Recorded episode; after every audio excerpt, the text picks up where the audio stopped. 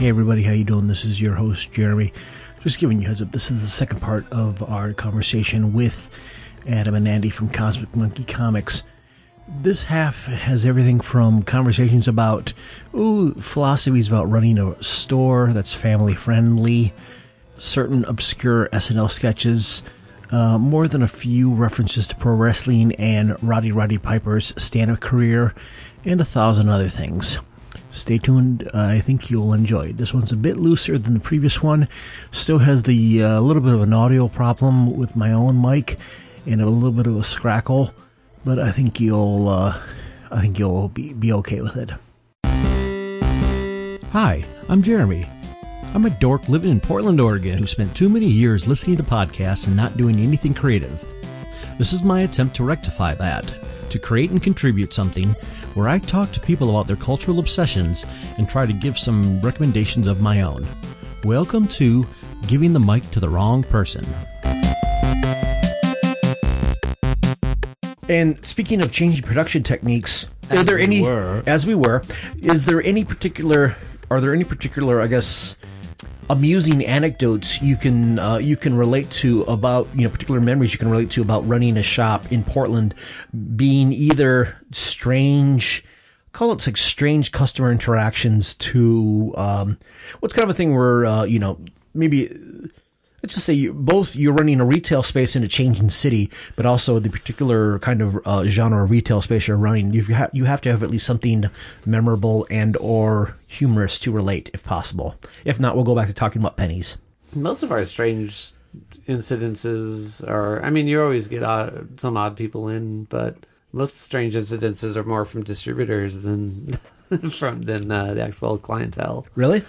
Yeah adam could I mean, we Well, have like- like seen I- a like- shift from um, the collector to the reader, and uh, Mm. but we may have a different perspective because we've focused on um, nurturing the uh, family business and making a place for parents to bring their kids and feel good about it. Right.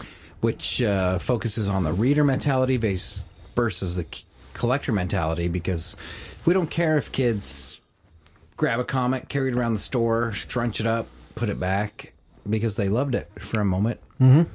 Whereas a lot of stores are focused on you got to keep stuff in great condition for the collector because the condition is more important than the interior. some content. stores will just beg and and uh, board every book bef- as it goes out, so you can't even flip through them. They just want to keep that book in a pristine condition. And for comics are so visual, you really it's hard, and they're changing so often. You really need to be able to look through them to Yeah. figure out if it's really going to connect with you, to if you're going to like it. Yeah, and we've—we've made a conscious choice to focus on the content rather than the collectability of the books or the graphic novels or whatever it is that kids are picking up or humans, adults are picking up.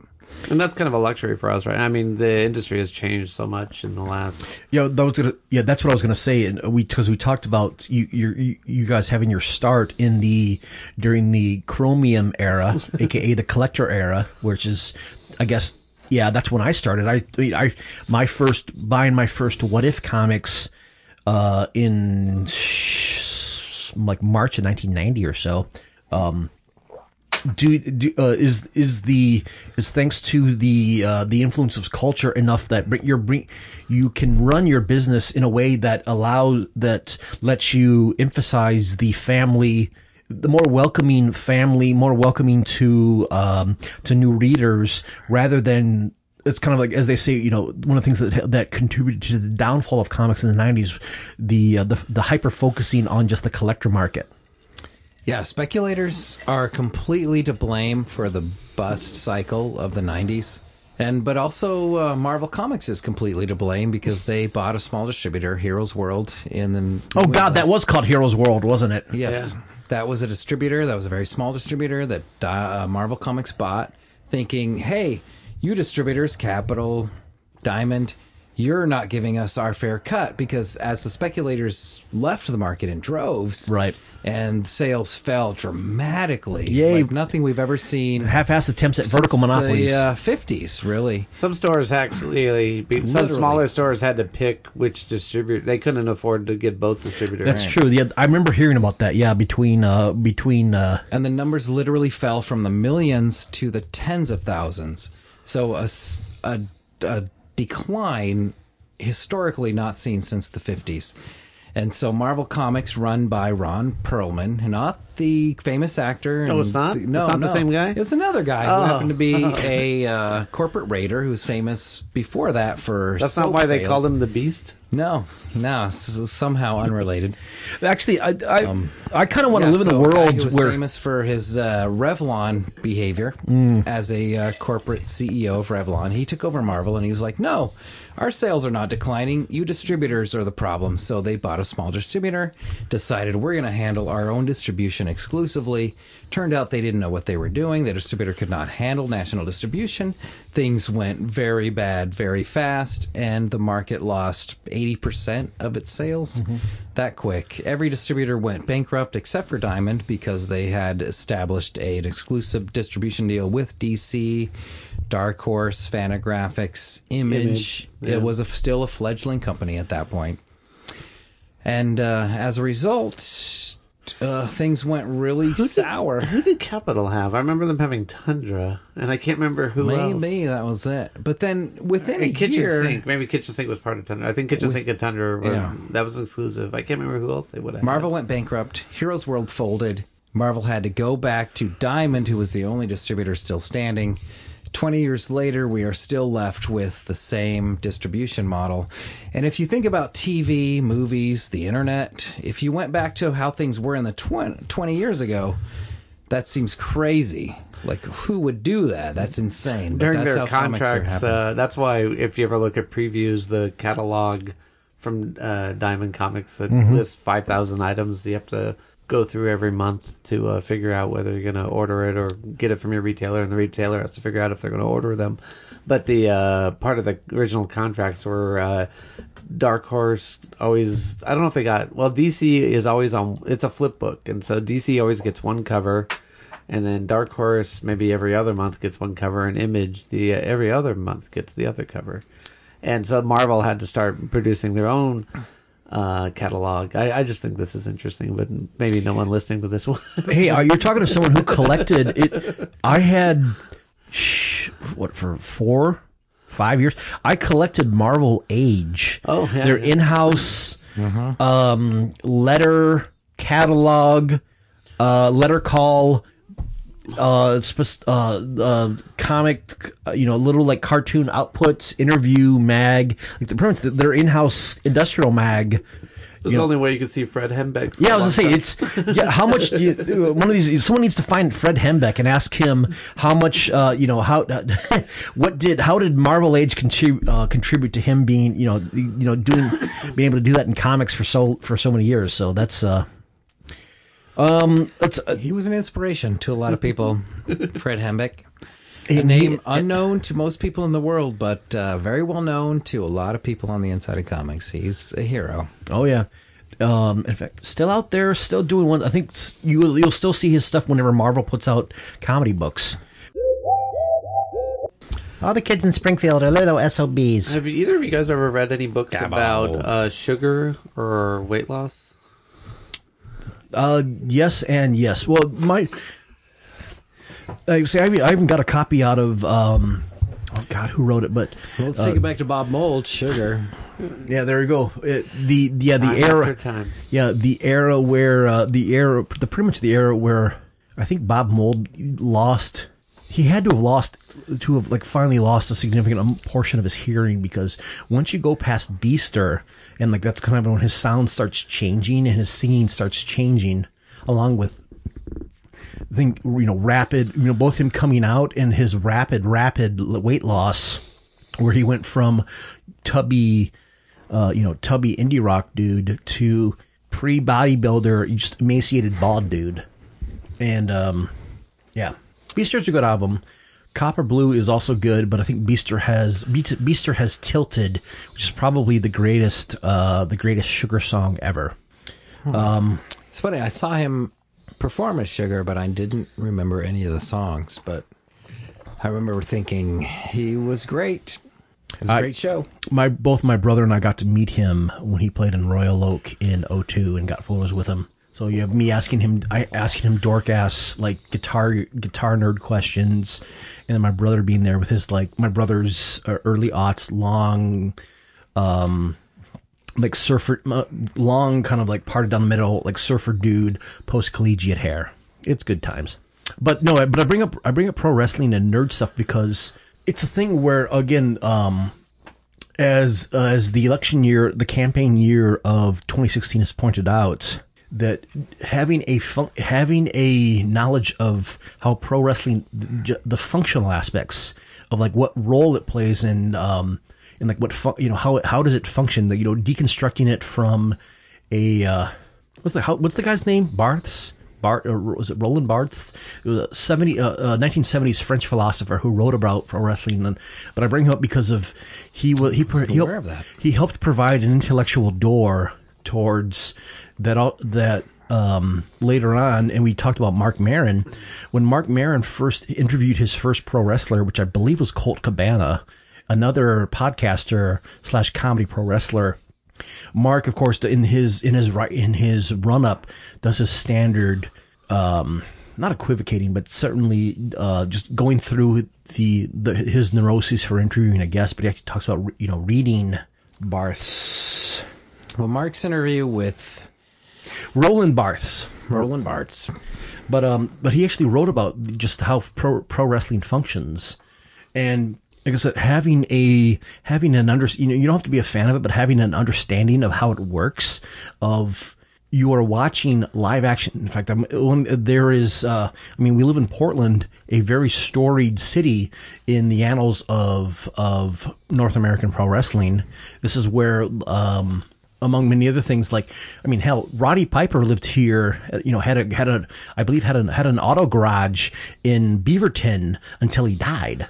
He would do um, I think he would you know, he even had a uh, kind of a stand up storytelling you know nascent career where he would do where he would you know he would book nights just telling stories up on stage. Doggone, I was in this arena and this promoter, Mike LeBell, his name was, and he's screaming at me because back then and I was uh, a main event when I was 19, and he said to me, he says, "All right, you know, tomorrow you're wrestling Victor Bear." You know, I don't give a damn. I'll wrestle anybody. Some hairy Russian guy, I'll wrestle him, you betcha. I come bouncing up the stairs after a rather vigorous hangover. and as I turn the corner, there in front of me was a 650 pound bear. His name wasn't Victor Bear, it was Victor the Bear. even a couple downtown but he definitely did in other cities it's one of the things I wish I would have seen Oh wow. Um, yeah, I missed that. but um, I bring it up because of there was still when I first moved here. My uh, you know didn't I only had a couple internet friends here, but didn't really know too many people. And one of my main social outlets was this thing called Wrestling Church on Sunday nights at Billy Ray's Neighborhood Dive. Uh, locate still there on the corner on uh, Oh, on it's on MLK. yeah it's on which where Grand and MLK meet just a couple Oh, blocks it's north that of there. big Yeah, yeah. red two story. Yeah. uh, yeah, It's yeah. that- That The is, bar that- the- the bar that took- a block from Portland Cable Access. Yeah, just south of it, between um, between uh the AT and T shop and where the Straight Blast Gym used to be, and where Dunes used to be. Across the street. Yeah, and not- down from where Dunes used to be. Yeah, around the corner from uh, you know, just out around the corner from Many uh, from folks remember the Dunes. only one in there, only one in there once. I, I saw Jason Levian do a DJ thing there one night. You were there that night? Yeah, yeah. For some reason, I don't remember. What did you do? Tw- like, I got pictures of that. Yeah, more so than the Doug other Fur. place was there for a few years. A lot of stuff happened there. Yeah, more so than the Doug Fir. Uh, Dunes always struck me as like being like the one of the most concentrated or distilled hipster spaces in like all of Portland because they had had plenty of chairs there, but the chairs were mounted ten feet off the ground up, up- up against the wall. the only night that I went there was to go see. Um, they were originally called Bible of the Devil. No, not Bible of the Devil. Different group. Um, Dagger of the Mind. Who changed their name to who changed their name to the Metal Shakespeare Company, which were these like these reedy kids from the college who did um, new wave of British heavy metal tunes dressed in Elizabethan garb.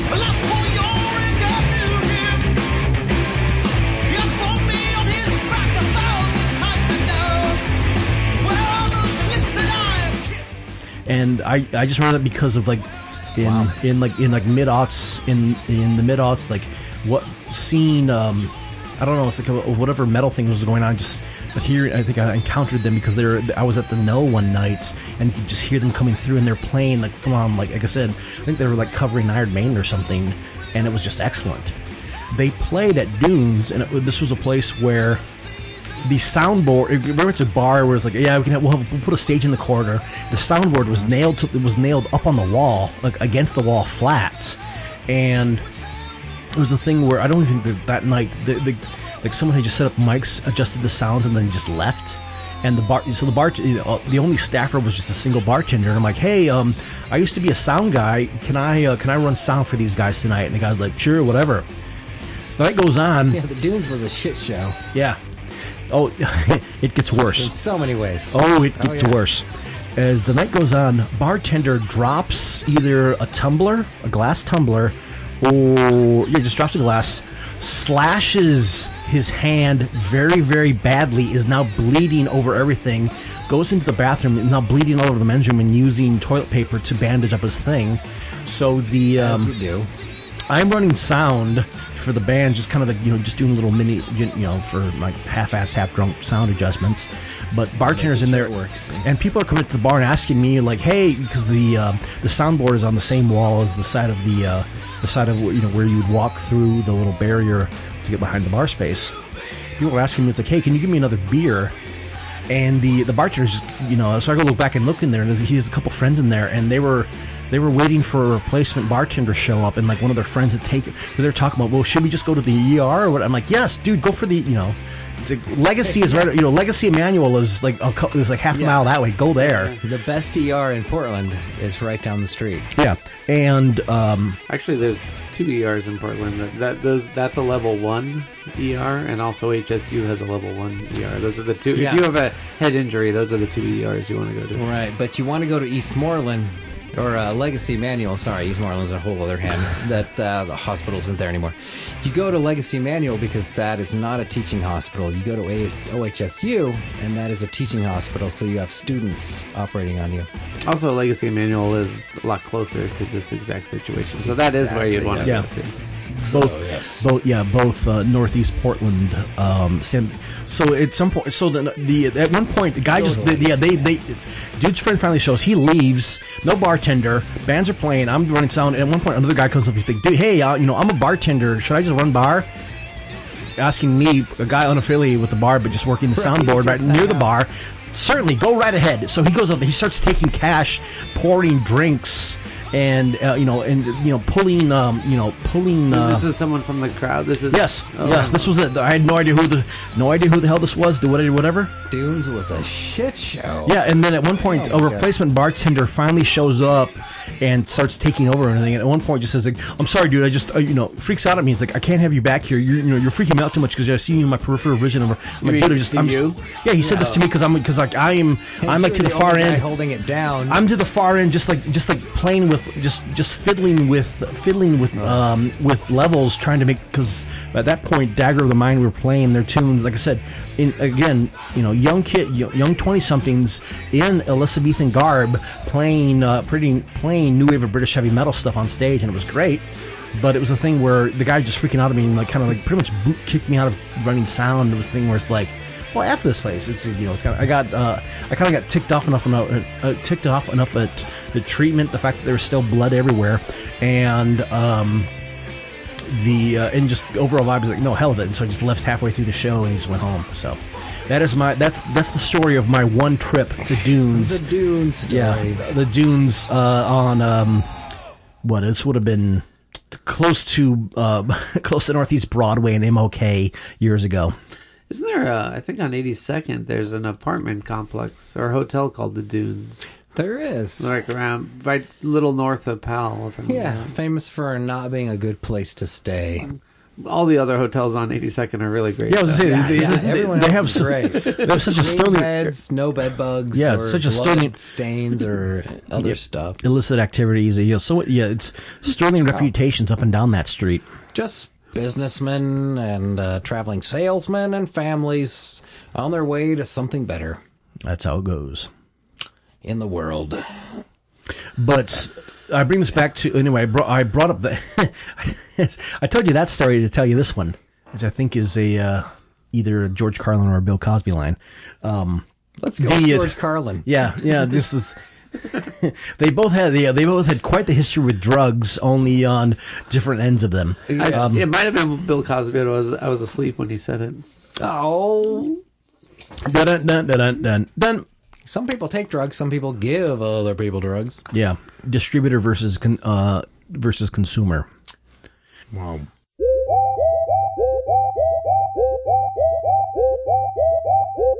The Sid Vicious, the the guitarist, that was that wasn't his Bass player. either. Well, yeah, he was a bass player. Sorry. What about him? He Oh, that what was his real name? That wasn't his real name though. I think Bob Vila was his real name. Because I think in the movie they said like the Sid came from acid or something. Did they make some sort of like pun about that in the be. Sid and Vicious Sid uh, Nancy movie? I think Bob Vila chose his name based on him and then fixed houses because he wanted to be a counterpoint to the self destructive generation of punk rock. It's like, hey guys, why don't you take, uh, have a sense of self respect and fix up your environment rather than just shitting on everything and talking He crap, ended you up know? being the most self-destructive uh, renovator of them all, though. Yeah, his- he, uh, John Simon Ritchie. that was that's Sid Vicious's re- real name. Yeah, aka John Beverly. John Beverly. Yes, we all know. No, what? Is Johnny Lydon his real name? John Lydon, yes. Okay. Which is why when he was in the middle of lawsuits and fighting with Malcolm McLaren in the early 80s, why he switched his name back to John Lydon during the PIL, uh, PIL era. That makes It's all a sense. rich tapestry. Right, back to comics. and Um, back to comic. All comics are just soap opera. There was a Sex wrestling Pistol. fights, there was a? Sex Pistols comic, just so everyone out there knows that. Yeah. there's certainly there's certainly been several, and If anyone wants to know more about that, It yeah, was about uh, the reproduction of flowers, as we all should be very familiar with. Because flowers are everywhere, and natural reproduction is what got us all here, right? Birds- and some music no. helped. flowers do it, birds do it, bees do it, even flowers and trees do it, or however that however that They do it with goes. bees. Yeah, And as bees have now entered the endangered species list, let's get back to comics. I think they're actually off of it. I think Because, co- I think the uh, killer co- bee. Yeah. You know, that's the the one of the best message board topics I've ever I remember reading 10 12 years ago is uh, what will colony collapse disorder how will colony collapse disorder affect the Wu-Tang killer bees? wow. Anyway, The Wu Tang Killer Bees. killer bees, yeah. Well, the Method Man was in the Luke Cage series recently. Oh wow. Was the red band there too? No. Oh, rats. No, he was just a, uh customer in a convenience store that was getting robbed, and then Luke Cage comes in and uh, spoilers. No, don't don't spoil Luke Cage. We haven't uh, I still have to uh, This won't air for two to three years, so It's we'll be okay. fine. Well, I say this as me personally have not have have, have yet to watch it. I think I that, actually I s- shit I still need to see Jessica Jones or technically any Marvel Netflix show, but I haven't watched any of them yet. You haven't watched Daredevil either? No, I haven't watched Daredevil. Although I hear I hear many many good things about their Punisher. The Punisher was good. Uh, The only one I've seen all the way through is Jessica Jones. I really enjoyed it. it was pretty great. A good happy ending I for uh, what's his face from Doctor Who. Speaking of David Tennant. Yeah, David Tennant as the Purple Man. I'm kind of how much how much Doctor Tennant. I don't think they ever no called him refers to Purple Man in that though. I think they just uh, whatever. I forget his character's name.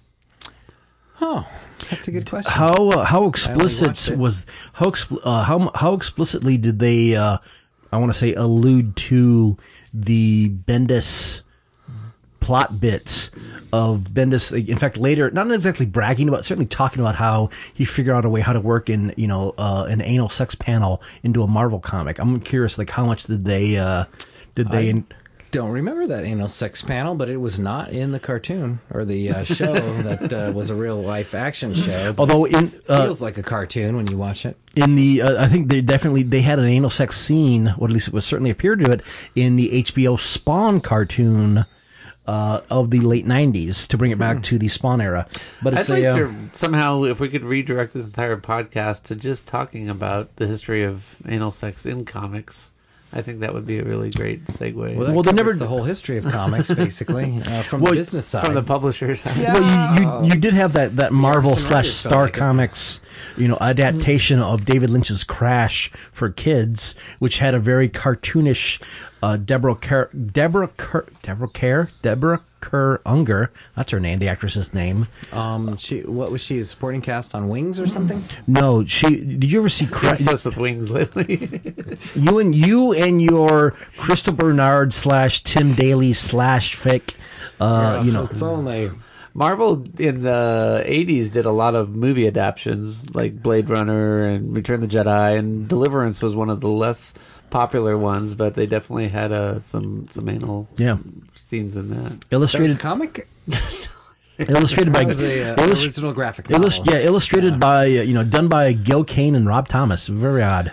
Um, Rob Thomas, who was uh, Frank uh, or uh, Burt Reynolds.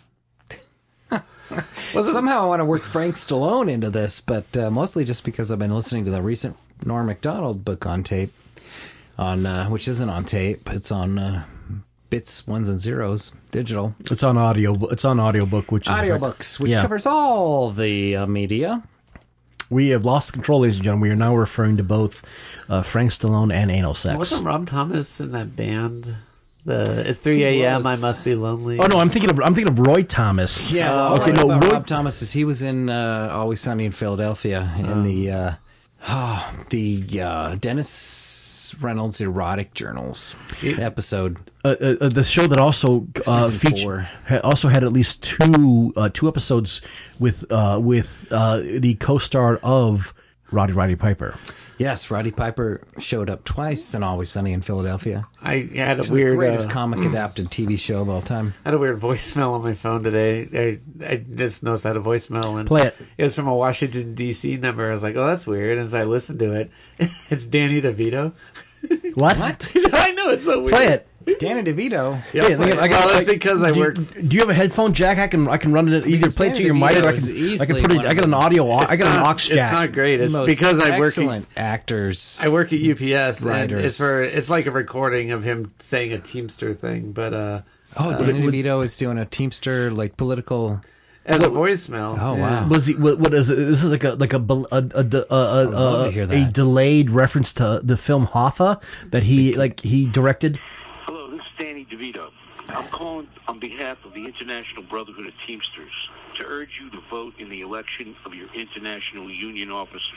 Anti-labor politicians and employers are attacking working families across our great nation. Sure Voting are. in your election for the officers is an important way to show that you support your union in the fight to stop the war on workers. Ballot was mailed to your home on October 6th. Please take a few minutes to complete the ballot and mail it back. Postage is prepaid. Remember, your vote counts. Thank you. For more information, visit. Man, Wow. I thought I loved Danny DeVito before hearing that. Oh Who, man, yeah, who knew Frank had a minute had it had it in him? why wouldn't he just run for president? Because he's got better things to do. I'm sure he's Well, Danny I- DeVito. He's I- got you, got to remember. I think Rhea Perlman has more than a few stories that would probably sink his uh, his candidacy. So well. My daughter loves It's Always Sunny in Philadelphia. She I- she's never seen Taxi or or Batman Two or, or so Jewel or Jewel of the Nile. Batman too. or War of the Roses. Oh, but- yeah, to bring it back to comics, Danny DeVito. But uh, but it's, she was excited. I, I I was like, "Hey Taya, I just got a voicemail from Danny DeVito," and she's Oh, like, man. "What?" She, I think she posted on Facebook. She lost her mind. Danny Wow. DeVito had already had like one of the best varied, like One flew over the cuckoo's nest. ridiculously excellent careers. Again, I have in a film I have not and movies. and then his character on Always Sunny has just catapulted him into the upper echelon of all movie stars for all time. But Any at what movie cost? star. At what co- it cost him his marriage? It cost him five minutes of his time. What are you talking about? His marriage? You know, eighty minutes, whatever, however many minutes he spent filming those episodes. But he has definitely made the world a better place. He's made us all better people for witnessing his excellence. And I'll go on the record All right. Dramatic stance. because I love unions. I love Danny DeVito, and I love Always Sunny in Philadelphia. It would be only proper if Danny DeVito helped spearhead or at least uh, brought credence to the uh, the as hopefully. And I, and I roll my eyes at this because like God knows what the prospects is. As hopefully a a, uh, a modern I don't know modern uh, leftist movement, hope, you know, slowly becomes reawakened in this country, and hopefully a, drive toward reunionization happens Yeah, you know it'd be um it would be it would be nice and and humorous to have him as you know as a uh as a a leading voice if it you know even if it is literally only a voice He well when Bernie was uh, running, he came out. He introduced Bernie at one of the rallies. I remember seeing a, a video of that. It was really great, actually. Okay I find it interesting in uh, a brief commentary about political values in comics. Uh, comics have mostly always promoted liberal values and what would be considered left leaning values, but those values are what constitutes uh, the cornerstone, and the foundation of American values. Um, right leaning values are not the values of the general public, they're not the values that. Uh, generally uh, characterize what we consider American values, what we consider positive values, uh, values of freedom, and uh, just people being able to do what they want to do. but yeah but it but in in what form the the kicker is that well not only are there exceptions to the rule like you get again um like as because even like as George Lakoff wrote a book called Whose Freedom, you know, going trying to deconstruct the uses of that particular word, um, freedom becomes a thing where you start getting into say Steve Ditko territory and his particular um, attitudes about you know freedom or in that case freedom as license to do whatever. Yeah, Well, if you want to get into the uh, objectivist epistemology views of Ayn Rand, Let's see. Do you want to you, do you want to bring uh, latter Yeah, day woman Frank who Miller into this Social too? Security, um, a woman who, you know, basically did not live her life by the values that she promoted and uh, articulated publicly many times, as would be the case for probably most right-leaning politicians or public speakers. Um, I don't know about Steve Ditko himself, but uh, when you talk about freedom, I mean, that's always within the context of civilized standards and values, where you don't go pee on people in public, you don't uh, steal their clothes while they're walking around. Just basic human dignity issues, I believe. I don't know. Maybe I'm going crazy, but did Steve Ditko steal anyone's clothes or pee on anyone in public? I don't think so. Um, did the publicly stated values that he promoted? But honestly, as uh, he is very much associated with Ayn Rand in the '60s. Oh yeah, no, uh, the point where when his his soul creation showed up as, showed up in, in in a goddamn in goddamn Watchmen in a very veiled, well, not very, but in a slightly veiled form. And there are plenty, and there were more than a few, uh, more than a few modern folks who picked that that that very thinly veiled Mister A character characterization that showed up in Watchmen as like the, the their favorite or prime character from Watchmen, be it you know film or comic. But I think we are getting off track which from character is that? He's talking about Rorschach, Rorschach. which is actually based off the question. which yeah the question I should say, Yeah, which was well you but well, that also wasn't his sole character. No, it wasn't. But but Rorschach was both the question, but it was also no Mr. A, Mr. right, A, yeah, which was mis- well, Mr. A, which was the question with more explicit. It's more uh, extreme. Yeah, more extreme, but also more Max explicit. version. Yeah, the Max version. Yeah. because it. Yeah, I I don't think I'm trying to remember. I think I'm trying to remember if I actually read any because yeah, Max was very much that's the thing. Is Well, like they did a really good Punisher. Jason Aaron and Garth Ennis did a couple really good Punisher runs under the Max imprint. But- Jessica Jones or Alias was part of the Max imprint. I just remember like like Black Widow Max, where she, like she was blonde, a pre uh, a blonde pre Scarlett Johansson Black Widow, which I'm guessing was like sexual. sexual That's the thing. That was that was the the, the early aughts era of Marvel, where I did not. um you know, I was still like regularly reading comics, not as much, but you know, he's still like going to Vault of Midnight and all the other like Ann Arbor shops because I didn't because I was still in I was still in Ann Arbor until about 04. But um, I remember, yeah, Max was a thing that I just didn't like. Um, like Ultimate X Men or in fact any of the Ultimate. I never. I don't think I ever got any of the Ultimate books. That wasn't part of the Max storyline. You know, either the oh, oh, sorry, I was I'm confusing both Max and Ultimate, but Sure, sure. but but either one, I never I never purchased any of the Max or the Ultimate series, There's Max some good stuff especially. those. I I did have the which I don't think I don't think it was a Max series. I think I think wasn't Garth Ennis's Punisher. It originally started as a Marvel Knight. Yeah, I then think- it came back as an edgier Max years ago. Okay, because yeah, going back to our earlier talking about Marvel Knights, because I remember yeah the the supernatural. Natural, supernatural, um, you know, flat, um, bringing it back to Rob Thomas, um, you know, and his Matchbox Twenty, I, I never can remember their name. Carlos Santana, Yeah, uh, multi-platinum selling single.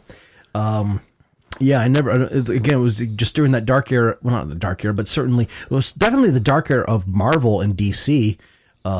For me, that's when Marvel started turning around and actually getting good again. Was Marvel Knights, and then later on some of the Max stuff, and What the uh, the the uh, during the the was it Bill Jemas era or the guy's name no, was? no, it was when the uh, when um Quesada. Yeah, I was gonna say it was the, yeah, when, or when Yeah, it was Quesada Joe was a semi. Early era because he still Well, it wasn't running just the him show. at the beginning. It was him and Palmiotti took over those first four titles, and then after that, Palmiotti left like after a year. Or Yeah, he went to something. DC. he and his Paul wife. were- Miotti Palmiotti. is his name, and uh, yeah, Oh, yeah, they they cooperated on a lot of books, but Quesada Well, was the editor in chief. He was the publisher. Yeah. Yeah, Palmiotti's been doing. You think both what both Harley he and his wife. lately. Yeah, he and his wife they, they split to DC for a while, and I think somewhere because I can remember seeing um, both uh, Quesada and Palmiotti both speak at. Uh, in fact, I think I, I think I even, uh, at some point somewhere I have like even like signed books from them from Motor City, you know, early '90s Motor City Comic Cons. So Yeah, he's a strong writer. Palmiotti is. Uh, he was a great. I feel like he did some good art at some As an- point. well, maybe he- I feel. Maybe well, he was I'm an. I always remembering thought he was an inker, more an inker more than an artist, but Yeah, but he's mostly been a writer for the last 15, 20 years, and Yeah. that's where his. Um, that's what he's mostly done, and he's worked with Justin Gray on a And lot of series, Connor. and the, um, Well, they yeah, did that with Jonah, Amanda Hex, Jonah Hex. They did right? for a really long but Justin. Gray has been his writing partner for many years, that's and true, yeah. together they've done a lot of really great books. and I just realized some strong books. both of them can't have a cameo in a Kevin Smith film to uh, bring that back full circle. In, uh, in in Chasing Amy, a film that I saw debuted in Ann Arbor at the State Theater with a non with a non a uh, uh, bespectacled non um, clean shaven. You know, so seeing Kevin seeing Kevin Smith with uh, without facial hair, very weird, and non baseball cap wearing um, you know, just visage helping to promote Chasing Amy there. And I can remember that audience where at least the manager and the the main popular manager of the local comic shop, again Dave's Comics Two, was in the audience and just talking, you know, asking comics questions to Kevin Smith and uh, other people in the audience pointed out, oh, by the way, you know, he, you know, this guy manages the greatest comic shop in all of Ann Arbor, you know, um, and Kevin Smith's like, well, why? Do you want me to come by your shop and buy some stuff? And uh, Joe, the manager, saying, "Well, you know, it's we're we're two blocks that way, so if you want, sure." But anyway, so yeah, comics within comics. What are you gonna do? That sounds like a lot of passive aggressive back and forth between uh, comics lovers. It was I- ni- it was uh, nineteen Kevin. Smith, judging by Comic Book Man, I don't think he likes comic books. I've heard about his secret stash. It it he he he kept it open for years. You know, I'd, But I feel like the Clerks cartoon was better than the movie. was Quesada? Were you saying was he was Quesada in uh, Chasing Amy? Is that where? You're, Yes, there, you remember because Chasing Amy has at least once it has mul- I think scenes both at the beginning and at the end because it had you know the, you know because the the two Oh, parts Jason Lee's character was a comic artist. very much well as is as is as is uh, Batflex. Oh, okay. Oh, that's right. Batflex, Jesus Christ! I was paying way too much attention to the internet. Um, beginning part of the film and the later part of the film, like I said, they take both place take place at comic conventions. And the the uh, the last bit of the film where it's kind of you know the year later or however long later, but yeah, there's one point there's a table where like Joe Quesada is, I think uh, Palmiotti's are there too. Oh, So okay. Uh, and leading back to previ- the previously mentioned Mallrats, which also had, um, you know, the which Jason Lee's character was the comic book fan who uh, luckily runs into Stan Lee at a mall. They had some good uh, Some of those those early Oni uh, Kevin Smith comics were pretty enjoyable. Very much so. They had some really good talent. Duncan Fergrado did did the art for. Uh, I don't know if I said his name. Fergrado, Fergrado, Fergrado. I know. I, th- I think yeah. I think the the combination of just Kevin Smith writing the jokes and Jim Mahfood Mahfood Oh yeah, did. doing the art, which is the, the um you know the perfect combination of, of art. And I can remember the Clerks holiday special where um I think uh Jay talks to Santa and gets his wish, and he just looks at it with his hand because Santa gives it to him. He says, "I got some Weebles," and you know so celebratory. It's a it, it, like I said, it's one of those things where it's a uh, a perfect match between the two. I don't think those are in print anymore. I wouldn't. No, Yeah. I don't think so.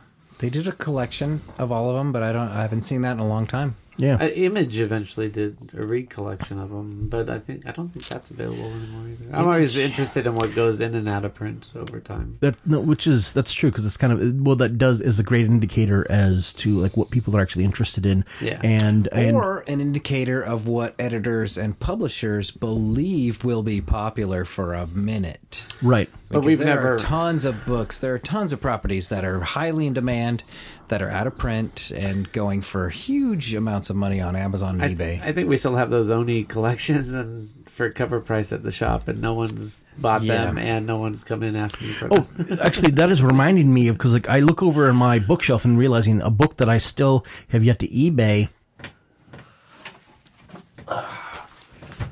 What's this? The New Mutants. What? Holy shit! yeah, don't, you shouldn't throw that. Be careful with these. Because like yeah, yeah, I do have still have my copies of New Mutants '98, Deadpool number one, and X Force number two.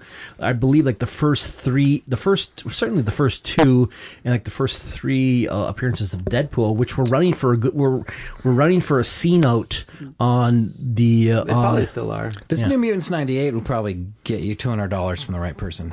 Wow. I wonder if, but do I have to go through eBay to do it, or can I just do it out through? If I can do it through Craigslist, Yeah, you could do it. You could do it at the next Frankenstein's comic swap, probably. You could do that. that's true. Because I know we sold one. Uh, we had a uh, exhibitor sell uh, New Mutants '98 for twenty dollars last time, and he was uh, quite surprised to find out he could have gotten hundred dollars plus for that book. He was also still happy to get the twenty too. That's true. Yeah, it's, uh, the He yeah, like, I think I paid a buck for it, so I I don't care. Or a dollar twenty-five. Yeah, the other thing I have from uh, from Billy Galaxy, I think a uh, a Dukes of Hazzard LE, uh, LED LCD watch. yeah, the Dukes of Hazzard watch. This is way I'll give you better than 200 for first this. Appearance of Deadpool. that This is is way uh, cooler. that is I got from a, I believe a trivia contest answering um, a trivia contest from um, from oh God, this I believe this was the for the Portland Retro Gaming Expo uh, some years back. They did an event with um, a local bur- the local burlesque troupe at the Star Theater that night, and they're like, "Who wants to answer trivia questions?" And of course, me, I'm like having a couple in me. I'm like, "Hell, hell yeah, I'll do it!" And I won. I won a question up. You know, when they asked what was the official name of Mortal Kombat 3, and me having spent uh, at least the summer of '95 watching my idiot friends play that stupid game, and like this was the era where downloading facts and move lists off the off of uh, Usenet to uh, print out on your uh, on your on your dot matrix printers and the you know you know people would sell those facts uh, you know at the at the arcade but I got the I got the question right and made both the uh, got this watch as a prize as well as some uh, hot pepper vodka which really was, was, hot. what was the answer? something like ultimate ultimate Mortal Kombat 3 Oh. something like that but it's the kind of thing where. I, w- I was hoping it was going to be a Dukes of Hazzard question. I was, Oh, no, no! I was like, I, I know, I know, I know. What were what were what were the replacement uh what were the replacement Dukes of Hazzard? What were their names? Yes, what were the Oh, first crap, names? That was Oh, their man. cousins. It was yeah, the I remember fifth it was season. cousins. Oh, I'll, I'll, I'll start It the timer. uh, Joe and Fluke. Oh No. man, I was trying to work in some uh, joke about uh, Ben Stiller and Owen Wilson There's a great. doing Uh, that movie, but that was the uh, Streets of San Francisco. So That was gonna Starsky and Hutch. Yeah, yeah, the Starsky and Hutch thing. yeah. Not the Streets of San Francisco. Ah, I even bungled that. Was going to try and tie that into the Interstellar Martian fiasco from earlier. well, who, who was in the who was in the Dukes Hazzard movie? That was uh, the guy from Jackass. It was uh, oh yeah, Johnny Knoxville and uh, I forgot the other guy's name. uh, Bernadette Peters, I think. The uh, oh, was Andy it- Kaufman? No. yeah, that's the thing is they, they, they I still think they cast the wasn't it like It was Johnny the cast of Heartbeeps. Oh, I remember. oh Andy Kaufman and Bernadette Peters Yes. um, If I and ever get a tattoo, best. I don't have any tattoos. This is going to be it. These two cop cars crashing into each other, and the Dukes and the And the General Lee Jeep jumping over it. Joe Oh my god! And Andy over Kaufman's driving one, and Bernadette Peters is driving the other. Yeah, it's like- I mean, you they're don't- saying something like number you, five. you is mentioned alive, yeah you mentioned to this off mic but we re- you know we really we re- you know we we disagreed we really don't think you sh- you really should follow through on your plan to get a huge uh, stars and bars flag across your whole back saying the south will rise again No. um that's you know i mean we know you're really passionate about that but that's probably not the best idea That's And- probably why I said it off mic. Yeah. Well, his pet name for his junk is the South, and he's really hoping that things turn around. But there are yeah there are pharmaceutical distributors who can that was my distributors best who can help you with a that family-friendly blue joke. When, when I pull out my junk, that's why I say, "Look away, look away." I know you're referencing something. I don't know. Wasn't there a song? look away dixieland Yeah, look away, Dixie. um I'll okay, say, I'll again, say, sir. again uh, Did you just call the whole of the South your junk? what? The whole of the South is what it's what's the informal name of. Uh, uh, you finish that joke yourself. So you, No, you do not uh, remember It all the. takes me back to the Battle of New Orleans. I'll show you my hole of the South. yeah, there you go. Talk about going south. Um, so you don't remember the name of the replacement Duke boys. No. Wikipedia answered my question, which I it was on the tip of my memory. Coy and Vance. Oh wow. When, Oh, when you get when you get crap. into contract contract argument contract disputes with your major American TV network, they will replace you with characters named Coy and Vance for like a season or two. That looks strangely like you. Yeah, They came back for Yo. the sixth season, but it was never the same. yeah, yeah. What did they? Yeah, yeah, they came back. they were like, oh, um, Yeah, they- yeah, they did. They said they uh, they were out of town. They came back, and it's um, it's what uh, and it's then what like ten years later, there was a, What year a was that? movie. There was a whole other movie that came this is out. early '80s. This is whatever, I 82, 83, 84, whatever. Right, because that must coincide with the year I started drinking. Because 'Cause you those don't years, remember. I didn't miss SNL those years. I watched it, but I did not keep watching Dukes of Hazzard. So you watched the Ebersol years of uh, of SNL. Oh, yeah. Yet you did not watch the Coy and Vance years of Dukes No. of Hazzard. That man, that's I you know I, I thought I had screwed up priorities, but damn if that's um, Did you lose interest in uh, Different Strokes when they brought the younger children in? The younger, cuter children? Just the the trope of the uh, the younger Yeah, the, the cousin you know, I Oliver of the I show. fully transferred over to Facts of Life at that point, and I was like, "That's this is what I'm into now." well, in the facts of life, you would take the good and you would take the bad. Yeah, where it's different strokes. It's like, yeah, I don't know. It's all I got two hands. I don't know. I think what was the what was the trivia bit about Facts of Life is that um, Mindy Cohn, the heavy Facts of Life member, was the first to lose her virginity. Uh, Oh, yeah. you know, in universe. I, Make of that what you will. It's just like I said. It's got. well, was it George Clooney? That quiet pause was all us considering this situation. Like, Yeah. oh, Joe before Joe even really. uh, Joe had to go to prison first, and then uh, Oh, you know, And Trudy went and take off her skates. yeah, Oh, oh, hmm. The uh, the the, uh, then, the- uh, her as pro as oh. proto roller girl. I think yeah. Blair was the actress who Blair. played Blair was actually really upset about that storyline more than likely. Do you because know? she was very like Christian. Or, yeah, no, yeah, yeah. The uh, what, Lisa Whelchel, I think her name is. yeah. Yeah, Yeah, is now yeah. like full on, not well, full on, not so not not just Christian. be- Again, it's it's the thing I always try to point out. You know, the difference between Christian and evangelical is the difference between, say, the Simpsons and the Flanderesses. Mm. Uh, whereas Lisa Whelchel was full on like like somewhere between evangelical and the fundy, like uh, Hmm. like Kirk Cameron era. Of um, being that politically loud and that particularly, um, you know, tribal. Ricky Schroeder.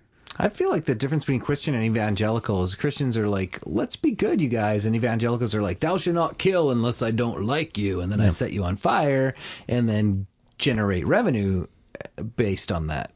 That's something like that. It's, It's a the little thing- wishy-washy. Well, the thing, Yeah, yeah, I gotta the, work the, on that. the take that I took is that um, it is at some point it is um, being far more interested in the battle standard of your country, no matter what the battle standard is. And uh, after after the fourth century, when the empire's official religion became Christianity, thanks to Constantine and everybody after him, they were Constantine. Were far more. Yeah, you know, John Constantine got around and you know time traveled. So. Yeah, bringing it back to Swamp Thing number 37. exactly. I think it's actually pronounced Constantine. It might be. Constantinople? Istanbul? Yeah. I don't know. Uh, Whatever you know, whatever the disagreement is, I just hope they can they can make a Tiny Toon sketch out of it. And bring it all back and hold hands and sing together with the children of the world. Peace on earth. Uh, I was trying to reference that Steve Martin skit on SNL when he's, uh, if I had one wish, it would be for all the children of the world to sing in peace and harmony. If I had one wish that I could wish this holiday season, it would be that all the children of the world to join hands and sing together in a spirit of harmony and peace. If I had two wishes that I could make this holiday season, first would be for all the children of the world to join hands and sing in a spirit of harmony and peace. And the second would be for $30 million a month to be given to me. If I had two, wishes, be it would be yes. uh, hundred million forty seven thousand dollars. tax free, delivered to me. Revenge by- on my enemies. Yes. oh yes. And it's the uh, second SNL of the season tonight. Forget about the children. They, it'd be so hard to get them together and the same. Forget that that children thing. Yeah, that's too much for you. Yes. Wait a minute, maybe that sex thing should be the first wish. So if I made that the first wish, you know, because it could all go boom tomorrow, then what do you got, you know? No, no, the kids. The kids singing would be great. That that would be nice. But wait a minute, who am I kidding? I mean, they're not going to be able to get all those kids together. I mean, the logistics of the thing, it's impossible. More trouble than it's worth. The, uh, with with the uh, yeah the the pre yeah the still Lorne Michaels pre Dick Ebersol years of uh, of early SNL before the, you know before the dark times before Yeah, the you know, I can't remember if it was the uh, one of it was the first Lorne Michael years or the Ebersol, the uh, Gene Does- oh god I can't Gene Auberginian. Or no it's I can't like di- is, is, it begins with a Coin, D Coin Vance. yeah the coin van yeah there we go Coin yes Vance years. the coin the coin Vance years it's Gene um oh, hang on a sec I think it's- Gene SNL Yeah, the uh, there was a skit where they're interviewing Gene children. Dumani- um Doumanian Doumanian. Yeah. Okay Dick SNL Ebersol was just one year, I believe, and Jean Doumanian was the th- other three, no I think G I think um or maybe they were both together for all four. I don't know. You Yeah. can check it out and find the real answer. It's but, uh, it's the dark side that was early. You know, it was six years before I would watch. You know, it happened six years, six or seven years before I would watch SNL on the regular. So And it was exactly five years after the show started. Lorne Michaels had five years, and then he got fired, and they did four years of the other folks, whoever, Dick Ebersol, Jean Doumanian, uh, mix and match, and then then Lorne Michaels came back. But somewhere in that first nine years, there's a skit where they're asking, they're interviewing kids on the street about Christmas, I'm here at Rockefeller Center to find out what Christmas means to children. and they interview a little like eight year old girl, and she's saying. I don't like Christmas. It's just too commercial. They're just selling presents. thank you, Lucy Van Pelt. Yeah, It was perfect and beautiful and still relevant today. It's a major headache. Stores are crowded, and this traffic. It's so commercialized.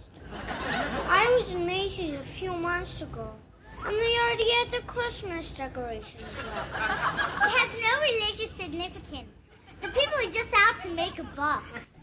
It'll You- be more relevant every day after today, tomorrow, and every tomorrow after tomorrow.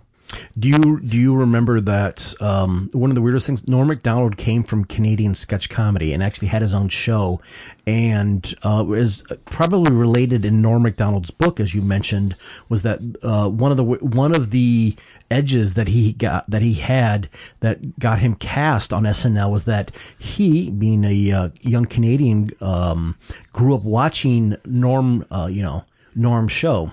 Not Norm. Um, Lorne, Lorne, Lawrence, on, uh, no, Lorne, not Norm. It all mixes up. But he, he, he talked about he deliberately referenced Lorne's sh- uh, sketch comedy show that like started in like the late, let's like 1968, 1969. If you can find, uh, look, you look up Lorne Michaels Canadian sketch TV, and you can see pictures of, of Lorne Michaels with like a Beatles haircut and like um, a Fu Manchu and like uh, this Nehru jacket. It's really it's disturbing to see Lorne Michaels to see pre pre SNL like long black hair. You know, before he as went a young man. before he went full on Doctor Evil.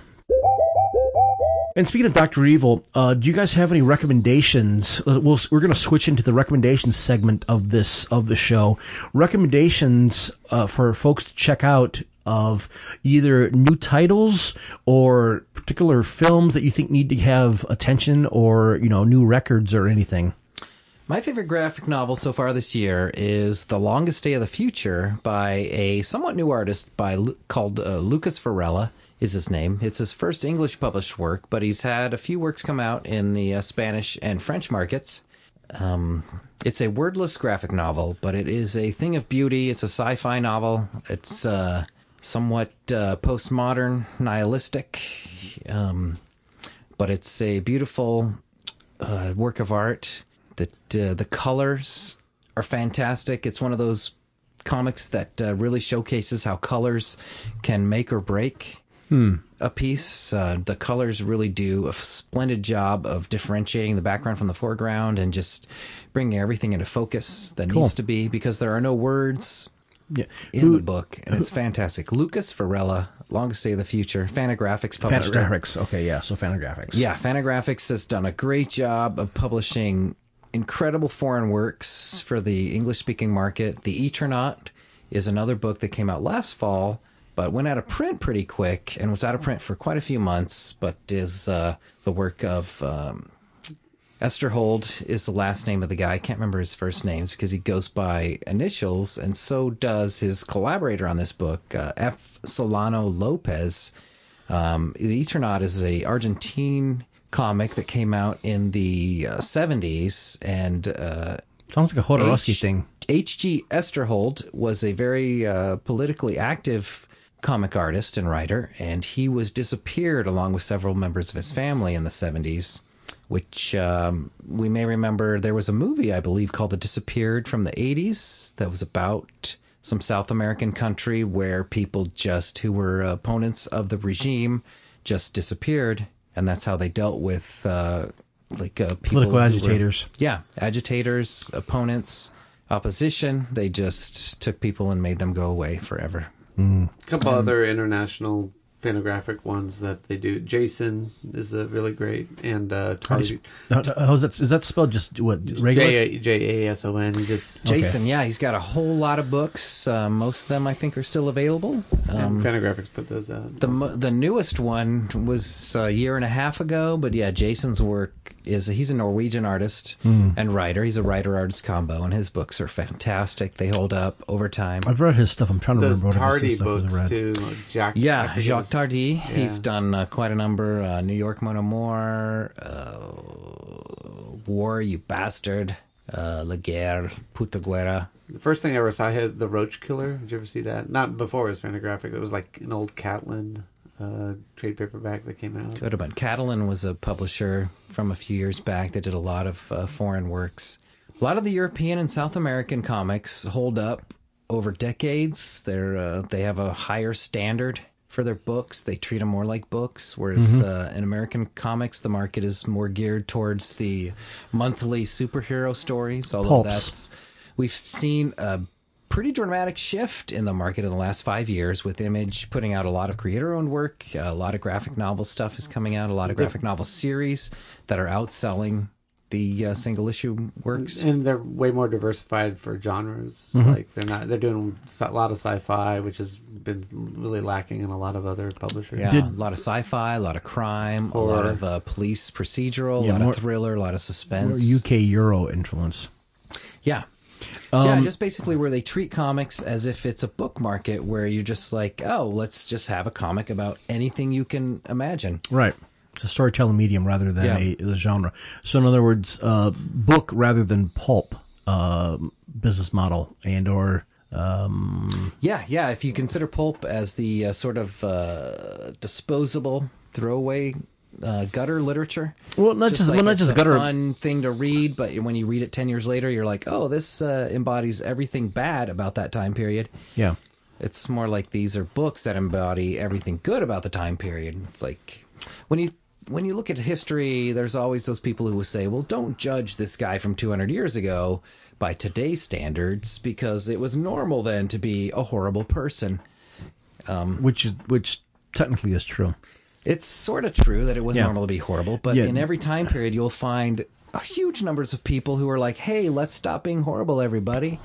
Why don't we all be good to each other? And then most people are like, well, Well, that that- costs money or takes energy. Let's Blah, blah, crucify blah, blah. that guy. Yeah. Yeah. Get out. Well, that's the thing is like, yeah, that's the thing about you know longing for the past. The past Yeah. is like this, the um, Or purpley, it's uh, most likely because our picture of the past is mostly uh, informed by the literature and the media that was created by the very tiny, tiny percentage of people that had access to Right. resources in order to write a book and have it published and remembered 100 years later, rather than the great bulk The of gamut. humanity who were all like, hey, stop being shitty to me. yeah, it's the thing. Yeah, the, Like, the I've got money. Why do I have to not be shitty to you? Go live in your hut. A lot of uh, a lot of personal philosophies have come out in this episode, week. but it's like also the past was like this. At some point, yeah, the the past was, as has been remarked elsewhere. The past was this endless. Let's just say endless racist ass shit show horror show of an existence Right, for we uh, a a lot of a lot of lot of people. Yeah, our histories are of the monarchies, not of the peasants who lived fascinating, varied lives and were the 95% of the population around the world. But we learn about the kings and their. I would say ninety nine percent, but yeah, yeah, yeah, 99.9%. 99.9999999999999%. indeed. So, There's not enough Rosencrantz and Guildensterns out there. no. Well, Tim Roth can only star in so many pictures in Blaze. If only. Did You got that Fanta- point zero zero zero zero zero one? Did Fantagraphics put out Blacksad? No, that's Dark. Dark well, Horse. Dark Horse Dark Horse. recently, but before that, it was. what Was it? Was there another English? I don't think. I, Of course, They might did have the always big- done Blacksad. Did they do the thinner ones? Um, iBooks was the iBooks, first that was it. English publisher Yeah, yeah, to do yeah, yeah, Black that's Sad, right. and Ma- they did yeah. soft cover, oversized versions, and those went out of print quickly and are um, they fetch a high dollar on the back issue market and the uh, secondary market. But uh, Dark Horse is the current publisher of Blacksad, and uh, Blacksad is easily one of the best comics of all time. Blacksad is my recommendation uh, for in the theme of let's just say originally foreign language comics. Blacksad is call it um, Disney inspired, certainly Disney fueled, but it's like you have anthropomorphic a- uh, animals. In this case, Blacksad is a Panther. uh, no, no, black cat, black tomcat, almost like a Jaguar. tuxedo cat, a tuxedo cat version because it's in an in, anthropomorphic animal world. Yeah, it's A- anthropomorphic crime noir. Yeah, crime noir. up 30s era. Yeah, very much so. Like you know, t- you know, uh, this uh, this this private eye in in the trench coat, um, investigating the you know just dark dealings of.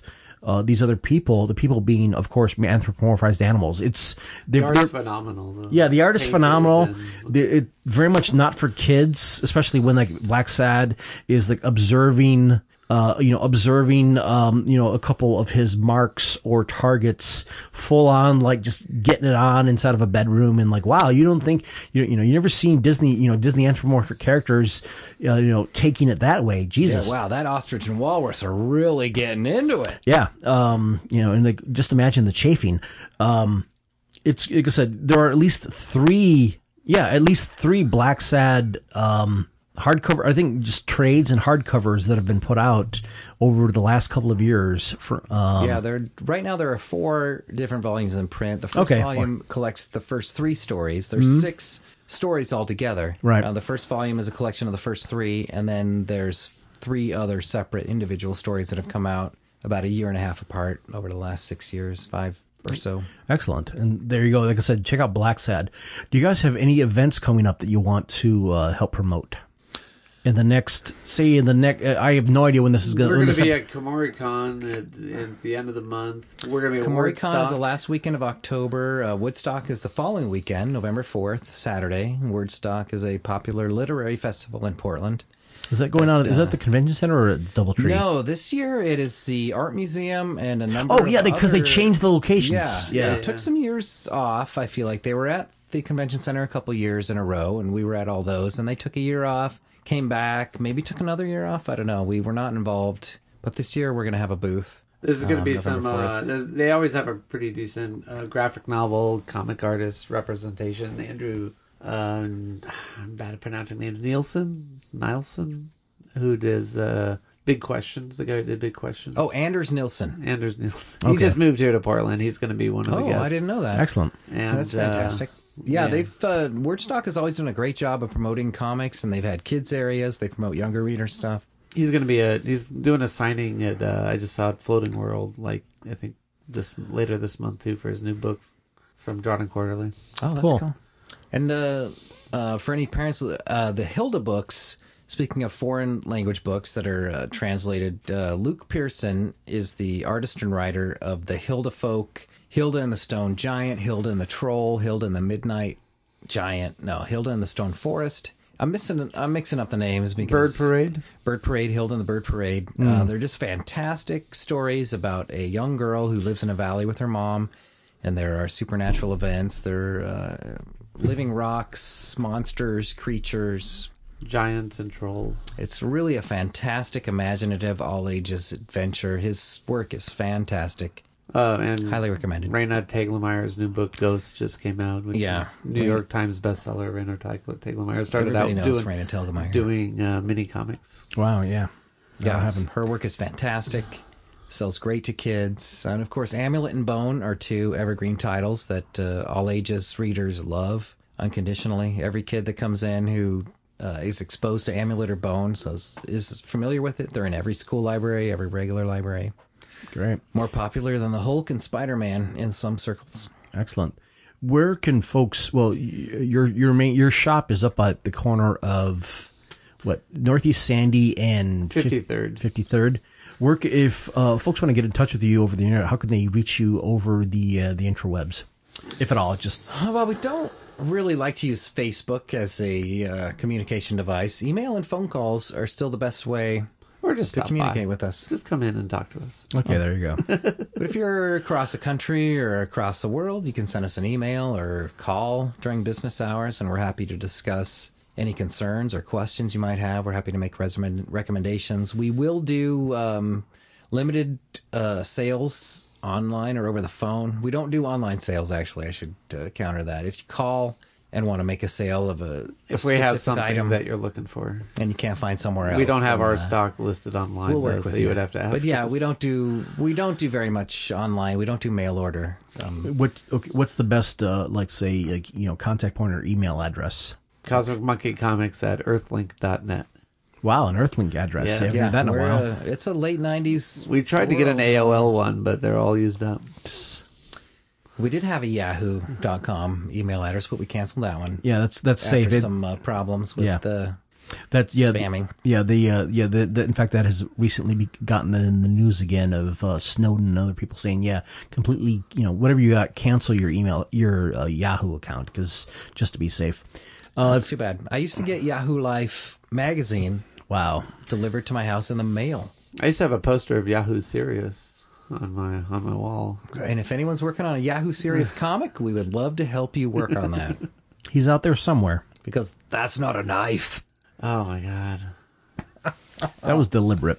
All right. If you, once again, uh, wrapping this up, uh, I've been your host, Jeremy. Um, again, contact points for me is giving the mic on Twitter or giving the mic at gmail.com. Uh, like, subscribe, comment, review, yada yada. yada. Tell your uh, tell your friends to just check this out. And uh, I want to thank my guests, uh, Adam and Andy, for a rather prolonged recording experience here. And uh, Has it been 37 minutes? uh, yes, 39, but uh, it's fine. Yeah, Thank you yeah. for having us. This has been a joy. Yeah, very much so. And I want to just thank everybody. And um, God only knows when this is going to get posted. But um, yeah. All right. Thank you very much. Um, Thank you, Jeremy. yeah, thank you very much. And uh, yeah, thank you guys for uh, for your time. This is this has been a hoot. All right. On behalf of everyone here at the Arsenic Basement Studio Apartment Studios, um, goodbye and good night. And we're out. In the sequel, Fantastic. the sequel, you may not remember this. They actually did find out that was a knife, and he was wrong. He's like, "Oh, I guess that was a Serious knife. Oh, I was wrong in that first." They didn't movie." do a sequel. There was Crocodile Dundee. Yeah, there was Crocodile Dundee 2. There was a- oh, Crocodile. Well, no, shit. Crocodile You think 'cause- yeah, 'cause you're and Crocodile young Dundee Einstein. 3. There was a goddamn third. There was a third. Oh, there was a. shit. Oh, there was a third. I didn't know Yes, that. there was a third. Set, like, it was like 10 to 12 years later. But there was a whole other movie he did Yes. called. Uh, Is Paul Hogan still alive? I Yes. don't- Oh, he is. Oh, I thought he got. But he moved to New Zealand. Or am I getting him confused No. with the Crocodile Hunter? No, Crocodile Hunter Seagull when Seagull. No, uh, I'm not even No. gonna finish that. No, no, no. No, don't listen to him. Yeah, no, yeah, and all this conversation happening after the mics are turned off. Jesus. Oh man, that was the gold. No. Oh, that was fun.